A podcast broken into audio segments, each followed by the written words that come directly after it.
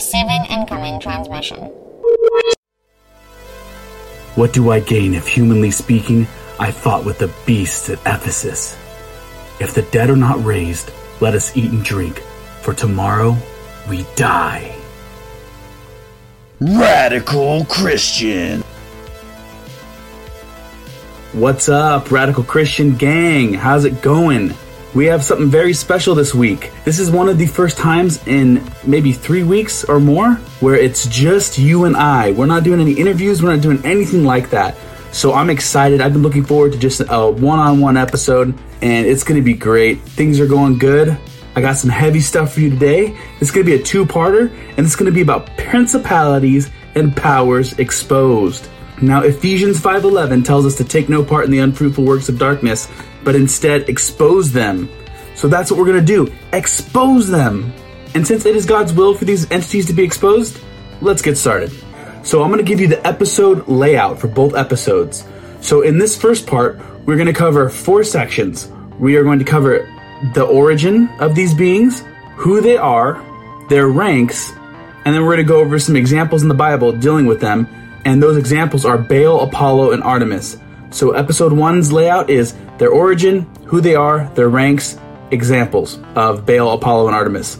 Now, part two next week is going to be the dark hierarchy, their authority, the battle plan, and examples, which are Michael versus the Prince of Persia. So I'm going to give you some nice structure for the episodes we're going to be doing. I'm hoping this is this will make this will uh, facilitate the learning process a lot more. Now, for our paid content this week, we're going to be going over some gems from this old thing. Look at that. That is a crisp book right here. The Warrior Priest Mindset. The Warrior Priest Mindset. You always got to smell the book to see if it's going to be a good one. You don't judge a book by, by its cover, but you do judge it by its smell. Oh, it smells like revelation upon revelation. Look at this. The wonderful Jeffrey Martis did this cover. Now, I'm going to be reading in our paid content passages from this book and giving commentary on it, and we're going to be going over it. So that's going to be a good time. Now, let's dive right into our episode. I'm excited. I haven't been with just you guys in a long time. Father, please guide our discussion and bless everyone listening and remove error from this broadcast. In Jesus' name, amen. Let's get started. So, as you all know, there is a structure to the kingdom of darkness where, where fallen angels, evil spirits, and demons are all ranked together and it's just like a human military, and, and they're ranked according to their power and their authority. So our main verse that this is all from is Ephesians 6:12. And that says, For we wrestle not against flesh and blood, but against principalities, against powers, against the rulers of darkness of this world, against spiritual wickedness in high places. And sometimes that's also translated as heavenly places. In addition to Ephesians 6:12, here are some more scriptures that deal with the same word as principalities, which is the, which is one of the groups we're looking at. So Romans 8:38 For I am persuaded that neither death nor life nor angels nor principalities nor powers nor things present nor things to come nor height nor depth nor any other creature shall be able to separate us from the love of God which is in Christ Jesus our Lord. So in that verse we see principalities, powers both listed. Oh, and I got these new Gucci sunglasses for $300 and by Gucci sunglasses for $300 I mean one dollar glasses from the Dollar Tree, but they're new, and my wife bought them for me, so they might as well be Gucci. Now our next verse is Ephesians 3:10. To the intent that now unto the principalities and powers and heavenly places might be known by the church the manifold wisdom of God. Again, principalities, powers, heavenly places. Now Colossians 1:16. For by him were all things created that are in heaven and that are in earth, visible and invisible, whether they be thrones, dominions, principalities, or powers. All things were created by him and for him. Now, this is a good verse to show you that God created all these things. But I'm jumping the gun because we're about to get we're about to get into origin. Now Colossians 2:15 says, "And having spoiled principalities and powers, he made a show of them openly, triumphing over them in it." Now that's where he embarrassed the principalities and powers. So now all the beings listed in Ephesians 6:12 with the exception of possibly one group, the very last group, are fallen angels and not demons. Okay, remember, demons are the disembodied spirits of the Nephilim. They are the offspring of the fallen angels, but the beings in Ephesians 6:12 are the heavy hitters. They rank higher than demons, they have a higher level of authority than demons, and they are much more powerful. So let's get into their origin. And now we're going to look at Colossians 1:16 again. So, for by him all things were created that are in heaven and that are in earth, visible and invisible, whether they be thrones or dominions or principalities or powers. All things were created by him and for him. Okay, so we see thrones, dominions, principalities, and powers. We're going to be focusing on principalities and powers, but thrones and dominions, when you think of a throne, that's the rule, that's the seat of rule for kings. When you think of dominion, that's the ruling over an area, your dominion. Just like uh, God gave Adam dominion over all the animals, and then Satan stole it. So all of the the angels were initially given their position and authority by God. Okay, these are his sons and they have free will and they have relationships with him and he, gave them power and authority to use as as he would as his imagers. Now, however, when Satan rebelled against God, some of these angelic rulers rebelled with him and then they started to use their authority and power against the gospel of Christ to oppress all the nations of the world, everybody who followed Yahweh, everybody who was on his team to oppress them and to use them maliciously for their own gain. Now, the Watchers that rebelled in Genesis 6 by taking human wives, we all know this, and creating the Nephilim giants, they were imprisoned in everlasting chains until the day of judgment. So that's Jude 1 6. We're going to look at that. And the angels which kept not their first estate, but left their own habitation, he hath reserved in everlasting chains under darkness until the judgment of the great day. So at the end of the days, this group will be released onto the earthly realm for a time, possibly in human flesh. But that's another discussion. So these beings that fell in Genesis 6, the 200 group of watchers, those are imprisoned. Now, that's not to say that any that came after and did the same thing, if there were others that took human wives, were imprisoned, but this initial group, they were imprisoned, okay? So that's where they're, they're at. But there are many other fallen entities that are still released upon the world. Now, when they're released upon our realm, they end up ultimately getting defeated. Now, we're going to look at Revelation 12 9. And the great dragon was cast out, that old serpent called the devil and Satan, which deceiveth the whole world. He was cast out into the earth, and his angels were cast out with him. So this is a future tense thing that's going to happen.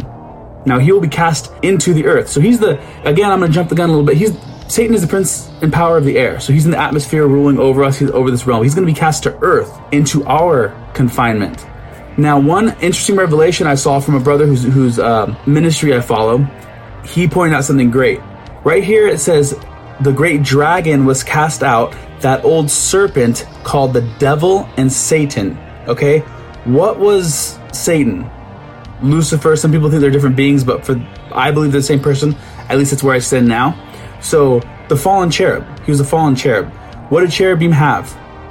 Four heads, okay? So an ox, a man, an eagle, and a lion. Right here shows his four part nature the dragon, the serpent, the devil, and Satan. Okay? So each of these animals represented something. So do these names. The dragon represents his monstrous kind of nature. The serpent, his, his cunning, deceiving kind of nature. The devil, his his uh, evil, just pure evil nature, and then the Satan, his his uh, accusing of the brethren nature. Now that's just an interesting tidbit to throw out there, but it is interesting how he's given four names in Revelation 12:9. But take that for, for what you will. That's just a bonus thrown in there. So now, while these particular angels were locked up and no longer pose a threat to us, the ones that were locked up, like I said, there's still many others who are ruling as principalities or princes. We will use those terms interchangeably in the kingdom of darkness, and they're pressing us to this very day. So this is just refresher course stuff for you right now. Deuteronomy 32 8. Uh, we see Yahweh divorce the nations who would rather serve the pagan gods than himself. And that verse is when the Most High gave the nations their inheritance, when he divided mankind, he fixed the borders of the peoples according to the number of the sons of God. Okay, so he divided up all the people after the Tower of Babel incident. They all did what they did, building that tower, trying to set themselves up as gods, trying to go their own way. He's like, you know what, you want to go your own way? Go your own way. Boom, I'll put my sons over you. He wanted them to still rule justly, even if they weren't ruling the best. I assume he still wanted them to rule justly you know that God lets bad people still live a lot of times. They still have their free will. He would still want them to live good, but they chose not to. And then we see our other verse, Psalms 82, 6 through 7, which we all know. Once they, once they showed that they could not handle ruling over humans, this group, he said, I said you are God, sons of the Most High, all of you. Nevertheless, like men you shall die and fall like any prince. Now this kind of lines, lines up with Revelation 12, 9, them being cast to earth. That's why I said they, they might be put into human flesh, because it says they'll die like men. Now it could mean they will die like men die, or they will die like men die. And men die ceasing of the flesh. But that, that, that point isn't really the focus. The main focus is that this, we're seeing where these groups go and where they are. So now it's important to know that no government in ancient times or modern times is without corruption unless it is Yahweh at the head. So our, our government, a different country's government, there's always corruption. There's always something because there's always fallen humanity ruling. Plus, not just that, you have these these beings behind the humans influencing them. And that's some of these these beings' jobs, which we'll get into.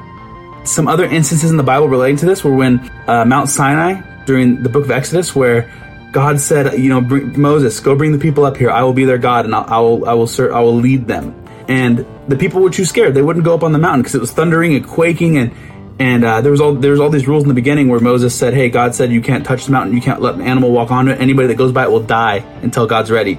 Now they were just scared, and they're just like, "No, no, no, you go up there. We'll listen to you. We don't want to deal with him." So, boom, they are humanity already has a track record of not following Yahweh, but following these other, you know, evil entities. So another time we see this is the, in the book of Samuel when uh, it was around the time of Saul when all these people, oh, give us a king like the other nations, and then he's like, fine, you don't want me to, you don't want me to be your king, Yahweh again. He's like, I'll give you a king that you would have asked for. He gave him a handsome, tall, suspiciously tall like Nephilim, tall, powerful, you know, good-looking king to rule over them, who followed Yahweh for a time, but then went his own way, just like humans do.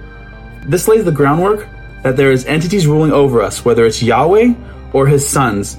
You choose who you pledge yourself to. And from biblical history, people have mostly pledged themselves to his, his evil sons.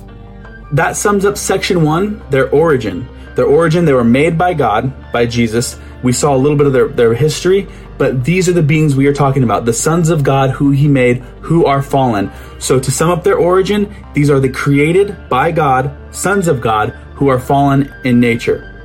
So now we're going to move on to who they are slash what they are. So number one, they are non-human entities. They're spirits. They are not human beings.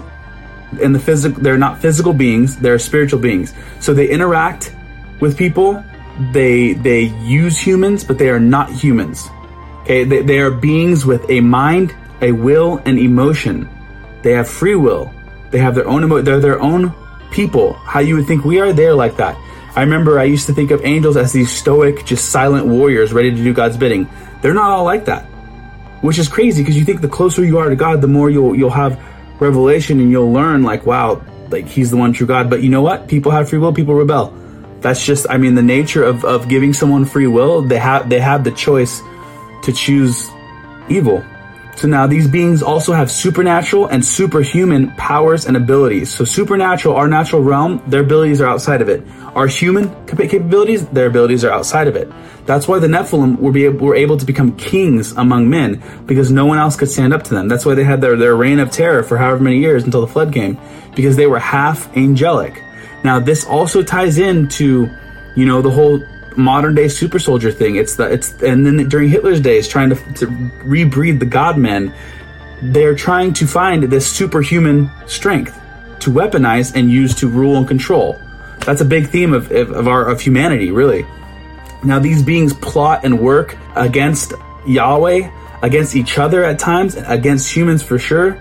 They deceive and they seduce whoever they work with. They, they try to deceive and seduce. That's their MO, their modus operandi and and they also seem to have a different sense of time or or are uh, either they can see a little bit into the future or they or they know just they, they, they seem to have a different concept of time. And we'll we'll see some more of that later. But they their their minds and their understandings are way beyond ours okay? Now they're they're very active and living beings. Nowhere do we hear about them needing rest needing to sleep needing to eat needing to drink Eating, drinking, sleeping, those are biological functions. So these beings don't don't need to serve a fleshly body. So not only are they non-human entities, but they are also spirits.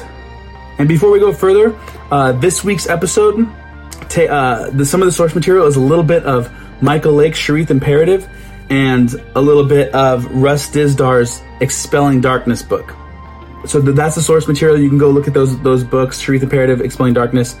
Um, that mixed with some other stuff, but those are two sources that you can go check out. So number two, they're spirits.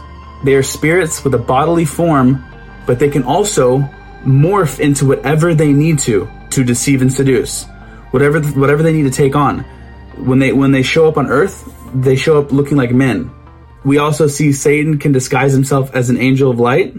That word is metaschematizo, and that that means to change in fashion or appearance, to change the outward appearance, uh, to transfigure, to adapt. That's the ability to transform. So these things can transform and take on an appearance they wish to have. Now, Satan is even called a spirit in Ephesians 2, when he's called the prince and power of the air. So they have a supernatural ability to mask themselves for deception. So they also seem to be able to appear at will to whoever they want to interact with. They seem to know where to go. They seem to know who is a believer and who isn't. And they seem to be able to send plumbata, um, fiery darts, uh, involuntary thoughts and feelings to human beings. So like a voice into somebody's mind, just some sort of influence. They seem to have some sort of, when you think of like the lore of vampires, like, like influence over somebody, um, it's kind of like that. So they seem to have this, this, this influence. That's why when angels show up, they're so majestic. They have such power that they show up and they, the first things they say, they usually repeat it twice, is fear not. So to be clear, a spirit does not mean a ghost. How we think of ghosts. Spirits are just unseen, non-physical beings. Elohim. Number three, they are ancient. Now they were here before the fall of humanity and before the creation of the earth. And for that, we're going to look at Job 38, 4 through 7, which says, God is speaking to Job. Job was getting a little saucy with God, saying, Oh, I've done nothing wrong. I've done nothing wrong. Why are you raining down on me so hard? And then God's basically like, Whoa, whoa, whoa, mere human, don't get so don't don't get so saucy with me. And he says, Where were you when I laid the foundations of the earth? Tell me if you have understanding. Who determined its measures? Surely you know. Or who stretched the line upon it? That's like a measuring line, a measuring tape. On what were its bases sunk? And who laid the cornerstone? You know what I just thought of right now? I'm sorry to interrupt this verse, but this is all carpentry and and and uh, masonry, but not in the bad sense. But and then Jesus was a carpenter, so it, it's very fitting that God is speaking of of carpentry type things, and then his son himself in human form came as a carpenter. So who laid its cornerstone when the morning stars sang together and all the sons of God shouted for joy? So he's talking about creating the earth, and he's saying, Where were you when I was creating the earth? And all my sons were back behind me shouting for joy as I was doing this. This shows that these beings are before earth, they predate earth. So they've seen the entirety of human history. If you think you can outsmart one, you are sorely mistaken. Now, even even with their ongoing battle with God, there's no evidence of them growing tired, dying, getting old, giving up, anything like that. All you see is that they will have uh, a bunch of them will have a punishment in the future, but you don't see them kind of wearing out. So God is eternal. He is without a beginning. These beings are immortal. Okay, they they they will not naturally die. The only way they will die is if God kills them. So number four, they are a united, well-working team, but they have some infighting. So just like squabbling brothers, they, they, they have infighting, they have free will. There there's going to be infighting. That's why when all the in all the pagan literatures you see fighting between the gods. But when it comes to their mission against God, they are united. Gary Wayne described it uh, described um, a lot of the secret, secret societies as being directionally united, as in they're pushing forward with their goals, but they fight along the way. But but their main overarching goal is to push forward to you know pull down Christianity. But these beings are a well functioning team. When we interviewed Brian Melvin, he said that when he saw into, into the spirit realm and some of these things, they worked together. They were like a military. Now, they have the same nature, the same evil nature, and they have the same boss. Who is that boss? We're going to get into it a little bit later. But they work collectively and globally for the same purpose. They have a worldwide network and they want to subdue the entire globe. Uh, globalism. So they, they want to have full control over all things. And if you wonder, like, oh, do they think they're going to win? From where I'm at in my understanding, I think these beings want to trip up God and and I think uh, G- uh, Gary Wayne mentioned this. Basically, they want to stumble God or make him go against His word, so then then His punishment on them becomes void. Something to that effect. Now that's not for sure, but that this is this is when we try to hypothesize and put together why would they be doing this, and then God also lets people believe their own lies after a while if they kind of like He hardened Pharaoh's heart. He lets them kind of do their own thing if if they if that's the road they want to go. We see in Revelations 12 that the devil and his angels are working together to fight and the mystery of lawlessness in Thessalonians 2 2 is called it's called the Mysterion. This plays a role in it too. So the Mysterion is a mystery or secret doctrine. Now, 2 Thessalonians 2 7 says, For the mystery of iniquity doth already work. Only he who now letteth will let until he be takeneth out of the way. So that's the restrainer. So the mystery, the Mysterion, Russ Dizdar calls the Mysterion the collective of fallen angels and demons who engage fallen humanity to, to link these willing humans into the satanic agenda, the agenda against Yahweh. Now, this can also be seen as the, uh, Michael Lake calls it the iniquity force, and we're going to get into more of that uh, in a little bit too. But basically, this is like the their their collective force. So Russ Dizdar says to think in terms of a global linked population with ranks, assignments, placings, and it's almost like their grid work to, to counterfeit the omnipresence of God.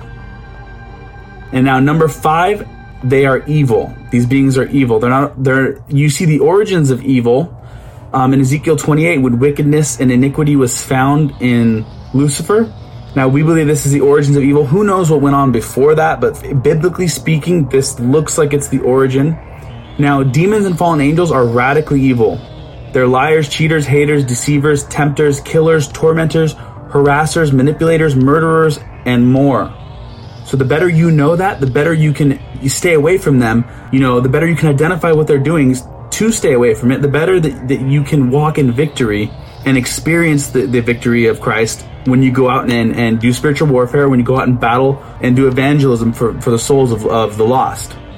Now, Satan owns the lost. He operates in them whether they, they want it or not. Now, we're going to look at John 8 44. The devil and the lusts of your father ye will do. He was a murderer from the beginning and abode not in the truth, because there is no truth in him. When he speaketh a lie, he speaketh of his own, for he is a liar and the father of it. So when you are not in line with, with Yahweh and how we are intended to live, you are working for their kingdom by default, whether you want to or not. Now, what's crazy is Satan and his team blind the eyes of non-believers. So not only are they non-believers, but he's actively blinding them from discovering the, the truth of God. So, so they have no kindness in them, no truth in them, no love, no sympathy, no nothing like that. When the, when you are connected from Yahweh, you drift further and further away from that stuff. Now, and and that is their choice. This is their free will choice to be evil, to oppose Yahweh. Now, number six, they are ranked. There's diverse ranks with different powers, abilities, and positions. You have principalities, rulers, powers, evil forces, watchers, prince, throne, all this stuff. And that's what we're going to get into next. So, section three, their ranks. And we're going to go from bottom to top. Okay, this first one is not from Ephesians 6. It is from 1 Timothy 4 1. It is a bonus one. I'm going to give you a bonus. You can pay me back later. But these are the seducing spirits, the planos. Now we see them in 1 Timothy 4 1. It says, Now the Spirit speaketh expressly that in the latter times some shall depart from the faith, giving heed to seducing spirits and the doctrines of devils. Didache daemonia. Now, planos are seducing spirits who are imposters. And these, the, an example would be the spirits behind the New Age movement and just any, any sort of evil doctrine, maybe even Gnosticism these are the spirits seducing people away from God, re- replacing God with something else, replacing God, replacing Jesus with Gnostic Jesus. So it's similar, but not the same. Now they deceive and they guide people to write more Didache Daemonoid, more d- doctrines of demons and inspired writings. Harry Potter was written through automatic writing. Now that now now the Holy Spirit doesn't overpower somebody to write the Bible. It doesn't just take over them and they write it. Okay, they're still humans writing. Now automatic writings when somebody writes through the human. They're basically using the human's physicality in this world. So you have a spirit who's not physical using this physical being to do their work and write, controlling them. Now, here's something very interesting. We see the the good counterpart of this, lying spirits, which are it's like good lying spirits. What? We see this in 1 Kings 22, 21 through 23. Now, this is one of the main source texts for the divine council worldview. Now, this is where the, they're having a divine council meeting about what to do about King Ahab, who's ruling unjustly. Um, we've been into that several episodes on this show, but it's good to keep going over the same material so you can kind of get really familiar with that spot in the Bible and then move on from there and branch around there and kind of build a, a deeper understanding. Now, this says when Then a spirit came forward and stood before the Lord. So this is in heaven. This is a good spirit. Then a spirit came forward and stood before the Lord, saying, I will entice him. And the Lord said to him, By what means? And he said, I will go out and I will be a lying spirit in the mouth of all of his prophets. And he said, You are to entice him and you shall succeed. Go out and do so. So God sanctioned this. God said, Yes, go out and do. So he says, Hey, God, I'll be a lying spirit in the mouth of his prophets. And God said, Yes, go do this. So we continue. Now therefore, behold, the Lord has put a lying spirit in the mouth of all these your prophets. The Lord has declared disaster for you. So this, they're in a divine council meeting. The spirit suggests it. God approves it, and it was God who decreed it. So they acted out his will, but he decreed it. He said, This is how we're going to do it. Your plan, I accept it. Go out and be a lying spirit. The Lord has declared this disaster for Ahab. Now that's a lying spirit. I would think that is a good version of a planos. So remember, when these beings are good, they have their ranks, they have their authority, they have what they are. When they defect, it's assumed that they have the same authority, power, and rank. They just transfer kingdoms.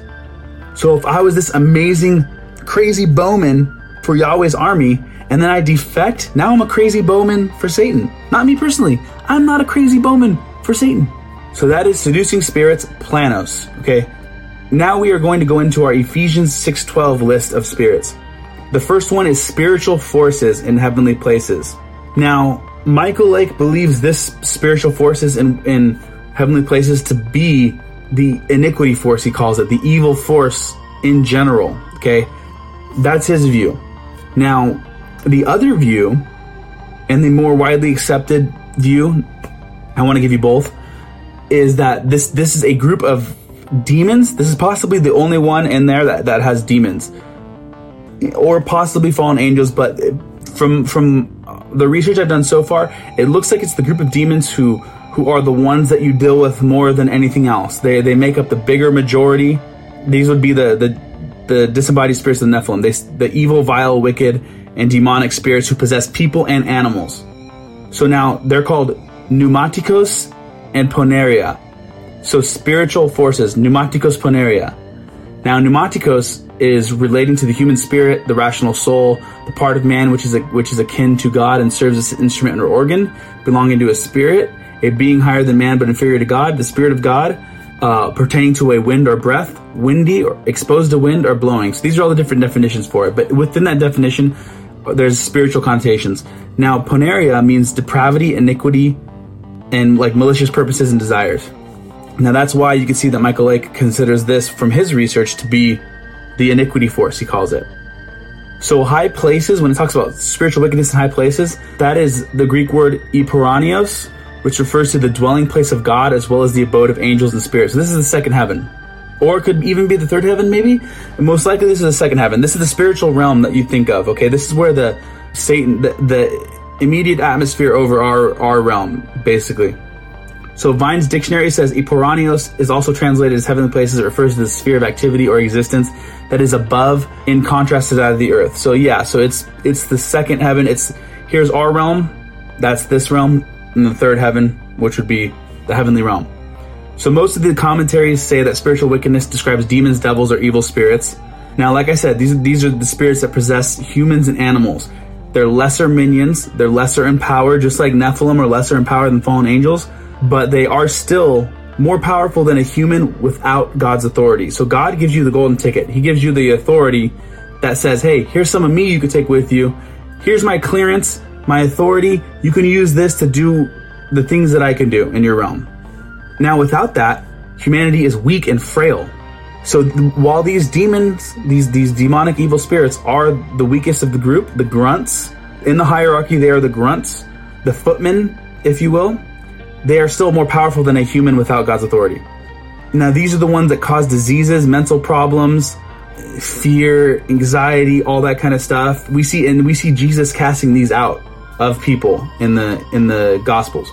Now, he even allowed the spirits, uh, he even allowed Legion, that group of demons, to go into the herd of swine that ran off the cliff in Mark 5 1 through 13. That shows that they can go into animals, they can possess. Okay, so I do believe demon possession is a real thing where the person loses control of their faculties and it's given over to a spirit, a demonic spirit who speaks through them, talks through them, their face changes, their their voice changes, their mannerisms.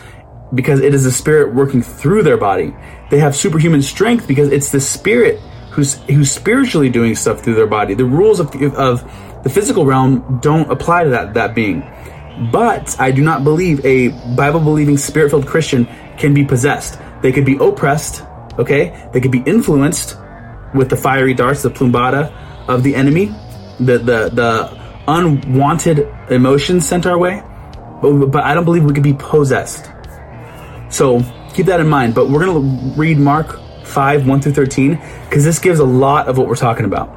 So they came to the other side of the sea, to the country of the Gerasenes. And when Jesus had stepped out of the boat, immediately there met him out of the tombs a man with an unclean spirit. Okay, so this is a man with an unclean spirit. That means the unclean spirit was was either possessing him or influencing him.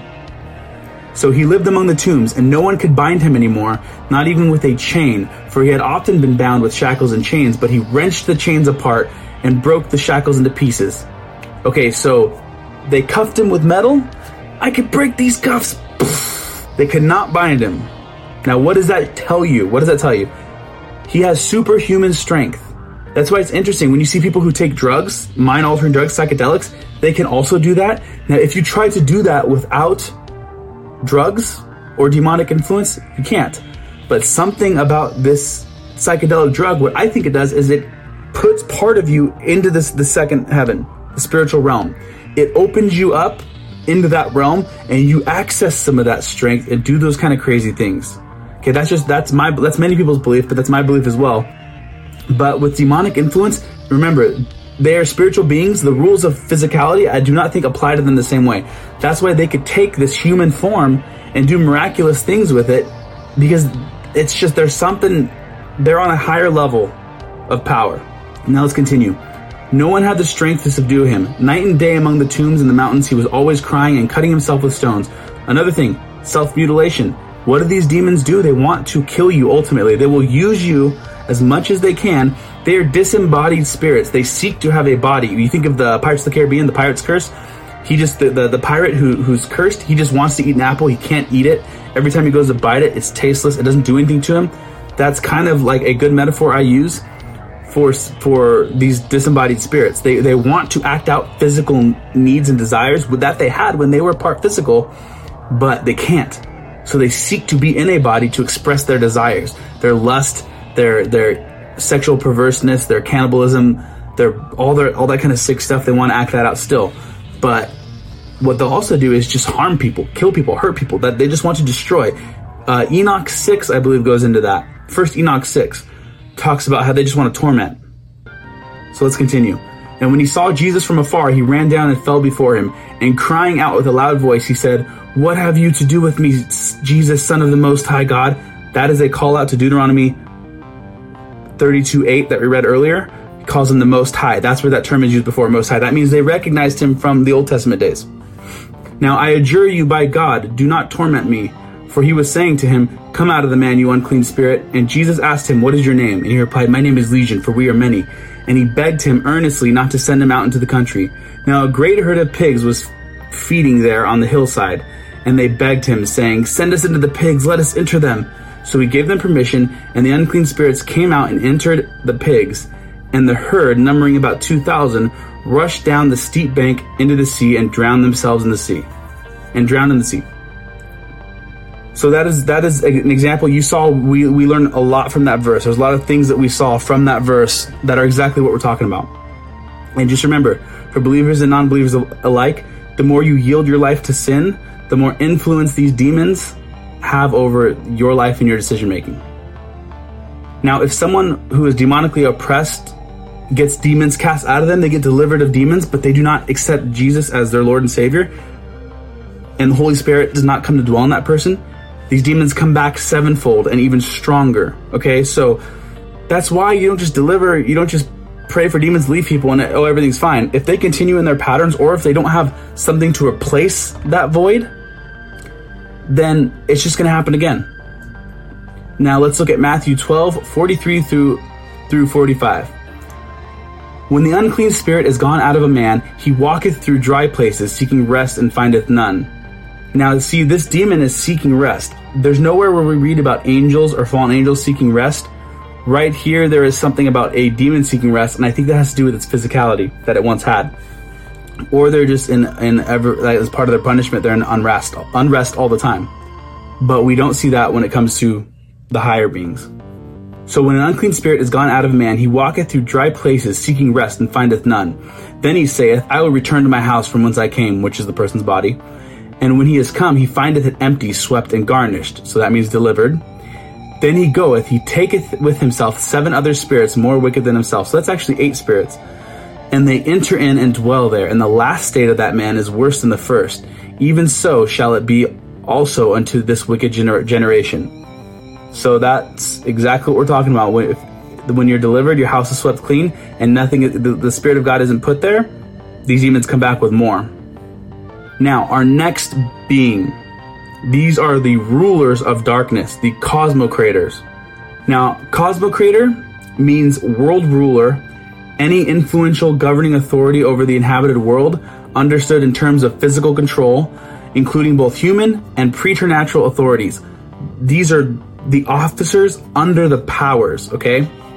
So we'll we'll get into the hierarchy, but these it is it is safe to say they are under the powers and they take their their commands from them and these are in control over inhabited parts of the world. So on a smaller scale. So world rulers but not on the same level as we go up we'll see the different ranks and what they do. Now Thayer's lexicon defines them as lord of the world, prince of this age, and it's derived from cosmos, which cosmocrator, cosmos, which is the present world order, which includes worldly affairs of mankind, and kratos, which is dominion, power, ruler. So they are quite literally world rulers. They rule over the world of humanity. Now these are the spirits in the skies, the heavenly realms, that seek to shape the world and move it in a direction, like globalism, like New World Order, now, this could also be uh, explained of, of trying to put their agendas in the schools, maybe the rulers over the secret societies. So these are the rulers of darkness, the cosmocrators. Now they take their orders from our next group, the powers, ex- exousias. Now exousia is one who possesses authority, influence, or resource to command, control, or govern. Now these are a rank higher. So while you have the rulers of darkness spread out on a smaller scale over different areas, then you have the powers over them which are over much larger areas. So they're over groups of, uh, when you see the, the watchers descend on Mount Hermon, there were 200 watchers and they were set up in groups. There, were, there was uh, Shemyaza and Azazel, which were the rulers over the groups. Now these powers have authority in areas, people, and they and they function in stuff like uh, one one source said they function in like anger, lust, suicide, other acts of the flesh. Now, Dizdar says that these could be the ones that are over that have the authority over the drug trade, human trafficking, and specific areas too. So remember, rulers of darkness are are smaller scale. Powers are a, a little bit bigger, and these are the lesser officers. So you have the lesser officers, then the then the the group under them, the, the rulers, and then the grunts down here, are the infantrymen, which are the demons. Now, the group that is that are the head honchos over all, over regions, are the principalities, the archons. So, like I said, these rule over regions, and then, like you think of the the Prince of Persia, the Persian Empire was a vast region. Then, when you think of one little part, one little country, that would be a power. Then, when you think of the, all the different little sub like cities and all that, that that's rulers of darkness. Now, keep in mind, this is from what we can tell from the outside. You take this somewhat with a grain of salt, do your research, but this is all us trying to see through a, a glass dimly, as it were. So keep that in mind. Now, archon, the Greek word uses arche, which is beginning, origin, um, the beginning of all things. It always signifies primacy, whether in time, beginning, principum, power, rank, dominion. So this is like the head. Arche and archons are like the it means it means head, top, premier, and these are the most ancient and possibly the most powerful of the immortals. So these are the big head honcho fallen angels, not the lesser powerful ones. These are the big boys. Now this is summed up as the chief or ruler. It could Arch- archon can mean chief or ruler. Now these are the generals. Okay, so generals, officers, lesser officers, whatever rank is under that, and then grunts. Now these rule over others they rule, they can rule over other demons, humans, other fallen angels. Uh, Russ Dizdar says these are these are possibly the ones that are like the Great White Brotherhood, or the, or the entities that are the the heads of the New Age stuff, the heads of these groups. Maybe like the the, the ones who are going to pose as aliens, you know, which people a lot of people think will happen. Those ones, these are the the big boys. Okay. So, like I said, they rule over tribes and even nations. And in Daniel, we see the prince of Persia. Persia was a huge empire. It was the prince. Now, now when we think of principalities, a principality is an area. Okay, so they're they're princes. They're called princes a lot of times in the biblical text, but they're in their area is called a principality. I use them interchangeably. You can use them interchangeably, but but a principality is a region, and the prince over that area is the the, the beings that we're talking about. So now, who's the prince over Israel? Michael. Who's the prince over Persia? Some other being. I don't know if it's Satan or Lucifer, but it's uh, another being. Now, who was the prince or princess over Ephesus? Diana for a time. Now, some scholars say that these were the fallen angels that, that are cast out with that will be cast out with Lucifer, his his group. Now, now their objective would be to give commands to the powers to oversee everything um, they hate mankind just as Lucifer. They're working to wreak havoc and destroy humanity, uh, destroy the plans of Yahweh. And like Second Corinthians 4, 3 through 4 says, they want to keep as many as they can away from the truth and accepting Christ as Lord. And by doing that, they weaken his, they, they seek to weaken his influence over creation. Now they, they, just like in a military, they plot, they strategize, they position troops in a particular area. Now, these beings, all of these beings, except for the demons, you do not engage directly. You do not pray against fallen angels. You don't do that because you will get wrecked. Okay? Demons, you, you, you, there's a protocol with that, but you do rebuke demons. You do do that thing. Now, if God specifically calls you to deal with the principality, that's when you would because He would be doing it through you. But you don't go around like, oh, let's bring down the principality over over California, it's like, dude, you don't have the authority. And if you stepped into that realm, you open yourself up to them. You you actually give them the authority to mess with you. So you become you you show up on their radar, which is not good. Now, the top of the ladder, the commander in chief, the president, the king, the god of this world, Satan, Lucifer, the divine rebel. Now let's look at 2 Corinthians 4 3 through 4. But if our gospel be hid, it is hid from them that are lost, in whom the God of this world hath blinded the minds of them which believe not, lest the light of the glorious gospel of Christ, who is the, the image of God, should shine into them. So this says the God of this world, the small g God of this world. So he is the prince over the world, this planet. He is ruling over that. Then you have the ones under him, the princes ruling over regions. Then you have the powers ruling over subregions. Then you have the rulers of darkness ruling over cities, areas, and stuff like that, then you have the spiritual wickedness just spread out everywhere. So Satan, Lucifer, I, I believe they're the same being. Some people do not, but you know who I'm talking about. I'm talking about the divine rebel, the main one who is who is seen most as the divine rebel. Now he's on the earth trying to deceive and destroy as many as he can, and everything he does is try to counterfeit the true God. So he sets himself up as the, the main one in command over everything. He accepts that role, he wants that role. Now, First Peter 5 8 says, Be sober and vigilant, because your adversary, the devil, is as a roaring lion walking about, walking about seeking whom he may devour. So he wants to kill.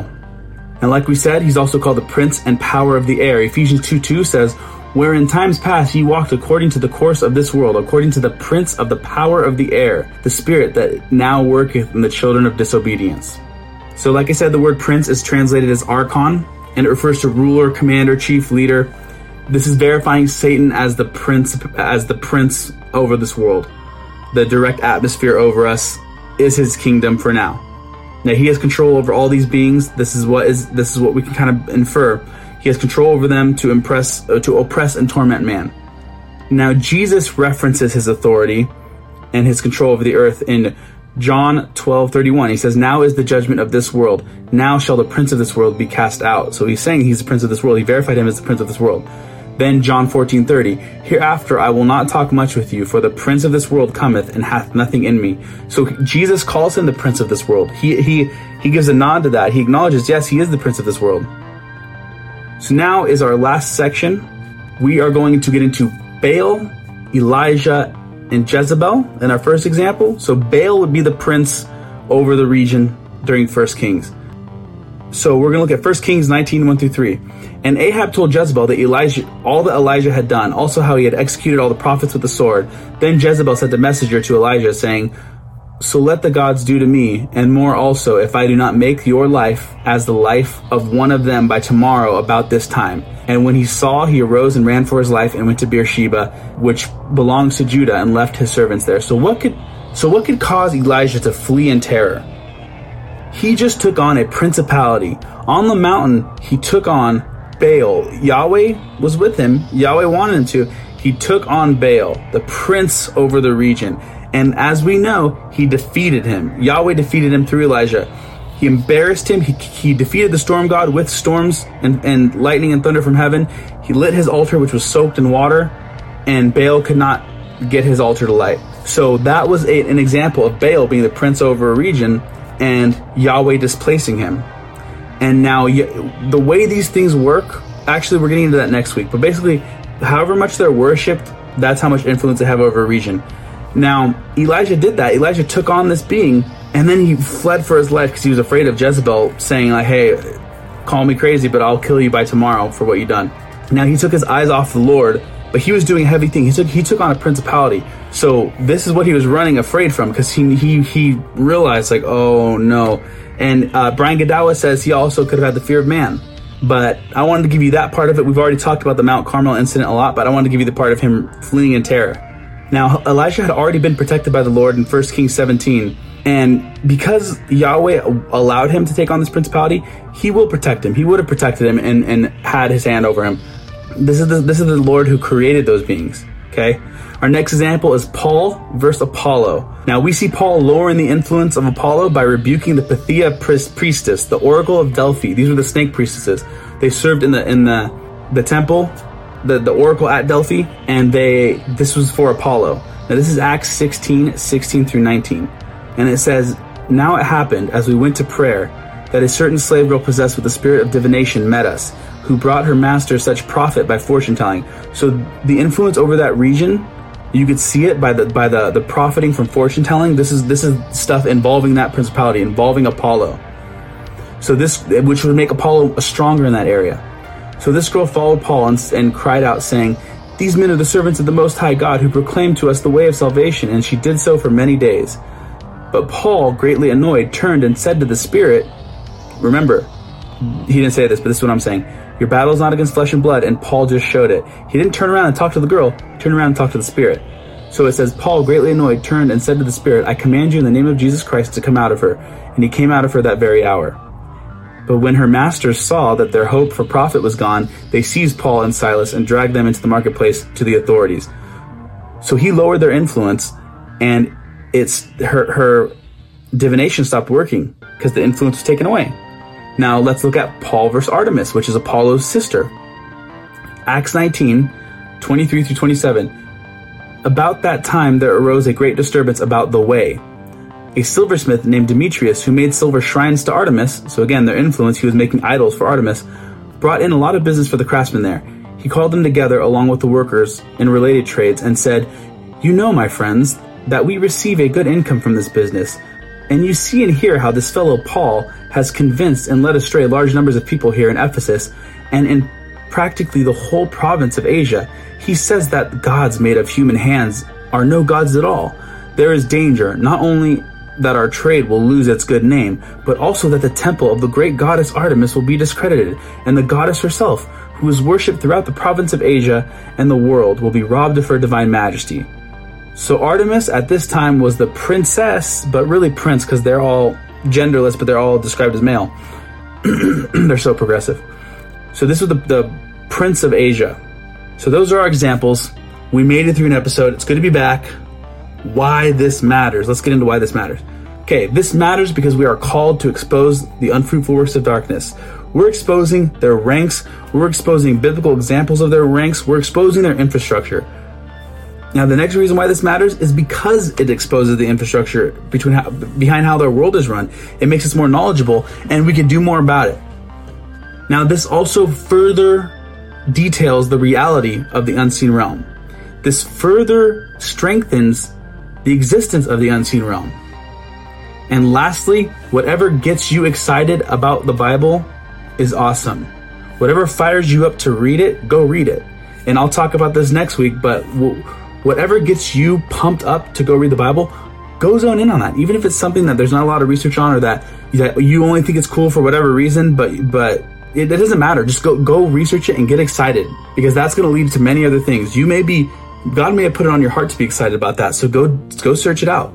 So for our paid content, we're going to get into our passage from my book, The Warrior Priest Mindset, and the passage is called Time for War. So we're going to read that, discuss that, and thank you guys for showing up once again. It's been a blast, and I pray you all have a great week. Can't wait to see you next week. Stay rad.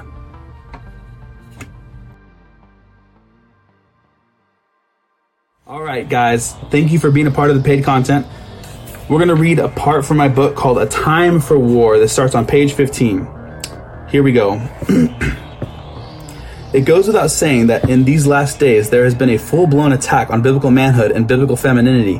Transgenderism, drag queen pr- predators teaching children in libraries, homosexuality on parade, third trimester and partial birth abortions are all part of everyday life. Mark my words, up next we will see the normalization of and acceptance of pedophilia and cannibalism, which is disgusting and sad. We truly live in a barbaric time once again. The enemy has not only assaulted our castle, but is now desecrating our great hall as we sit and watch these foul knaves trample underfoot all that is holy. God does not overlook these things, and he is not slack concerning his promises, as some men count slackness, but is long suffering toward usward, not willing that any should perish, but that all should come to repentance. He knows the perfect time for the counterattack. It grieves my heart to think of what God feels as He looks at our nation. Our nation is a dwelling place for demons, and it's high time for God's chosen class of elite warriors to rise up from the wastes and join the war raging around them. You have been summoned to the battlefield, and whether you want to fight or not, you are still enlisted. Every warrior has a role to play and an impact to make, and if you shrink away from your duty, then you are not worthy of the reward. This does not mean that your works earns your salvation, but rather your works are but rather works are expected from every true believer as a sign of their faith. James 2 18 through 20. But someone will say, You have faith, and I have works. Show me your faith without your works, and I will show you my faith by my works. You believe that there is one God. You do well. Even the demons believe and tremble. But do you want to know, O foolish man, that faith without works is dead? Many people will depend on you in this life, and you are not to let them down by lying idle on the sidelines while the battle rages on around you. Even your king joins the fray and fights alongside you. So what is your excuse? You have none. He will empower you in this war and teach you how to fight. He clears your path with his left hand while holding you up with his right. The odds are in your favor, fellow warrior. Psalms 18 34 36. He teacheth my hands to war, so that a bow of steel is broken in my arms. Thou hast also given me the shield of thy salvation, and thy right hand hath holden me up, and thy gentleness has made me great. Thou hast largened my steps under me, that my feet did not slip. If the war hasn't affected those in your camp yet, then you are either blind or about to have your world rocked. Either way, you need to be prepared spiritually more than anything else. You could store up all the food you want, but if you aren't hearing from the Most High, then you might as well hand over your goods to the brigands or highwaymen that come to loot and kill the ones you love. There is a time for peace and a time for war, and I believe for the sect of God's warrior priests, it is a time for war. War on sin, war on the flesh, war on all, all the evil that threatens our women and children seeking to hurt us all like cattle into their pens like cattle for the slaughter. As Solomon explains in Ecclesiastes 3:8, there is a time to love and a time to hate, a time for peace and a time or a time for war and a time for peace. Practice makes perfect, and you can't expect God to let you chop off the head of a Nephilim warrior if you can't even control your temper. There will be a time where you are capable of amazing feats by the power of God, but in order to get there, you first have to start where you are. You must conquer the smaller battle before you can win the war. You need to de- develop the muscle memory for war, which comes from winning small battles day, day by day. It is through discipline and commitment to your faith that you become stronger in the Lord. The, your king will train you and fight, train you to fight and even fight with you, so long as you are in right standing with him. He will lead you to do his will and his good pleasure. Luke 16:10 He that is faithful in that which is least is faithful also in much, and he that is unjust in least is also unjust in much. Philippians 2:13 For it is God which worketh in you both to will and to do of his good pleasure. The great warrior Caleb, recalling his journey to spy out the promised land, vowed to deliver into his people's hands the land God. Let me start over. The great warrior Caleb, recalling his journey to spy out the promised land God vowed to deliver into his people's hands, said something inspiring and empowering. He said, I am still as strong today as I was in the day Moses sent me. Did you get that? He was as strong as at 85 years old as he was at 40. Father God kept him youthful and strong in order to do his work and conquer the promised land. Joshua 14:11 And now behold the Lord has kept me alive just as he said these 45 years since the time the Lord spoke this word to Moses which Israel walked while Israel walked into the wilderness and now behold I am this day 85 years old and I am as strong today as I was the day that Moses sent me my strength now is as my strength was then for war and for going and coming if you walk the righteous path and diligently seek to know the face of your Father, then you will get to experience God's supernatural hedge of protection around you while you continue in the quest that He has called you to. He will give you the strength and endurance to never surrender. When you see this journey through till the end, you will enter into eternity ready to kneel before the throne and hear those fateful words Well done, good and faithful servant. So, that is what it will be like reading this book. This book is meant to motivate you, to fire you up, to push you closer to the Lord. I mean, this book this book is packed with verses. This book has fiction in it. Here's some some of the. Ver- I formatted it to make it easy to read, so you can see there's sections like that. But yeah, it is a time for war. We are in this war. You see, you, it, literally, we might be in war with Iran right now. So you see where this world is going. It, it's now more important than ever to, to win souls for the kingdom and protect your family. That doesn't mean going out and killing people. It means living out what the Bible says. So I'm for our paid content for the next however many weeks, I'm gonna be going over stuff from this book, letting you have samples because you are a paid member of the Daily Renegade, and I want to give back to you. And I have nothing better to give than the Bible. And uh, apart from that, I have this book, which is packed with the Bible. So we'll be going over that. That was a taste. Next week, we're going to go over another passage about war. But if you like that, go pick this up. It'll really, really, really I think it'll be life changing. Not in some big way of like, oh, you're so arrogant, you think your book's gonna be life changing. No, I think God is life changing, and He is all through this book. So just take that and listen to that for this week. Uh, I love you guys. Thanks for being a part of the team, and I'll see you next week. Stay rad.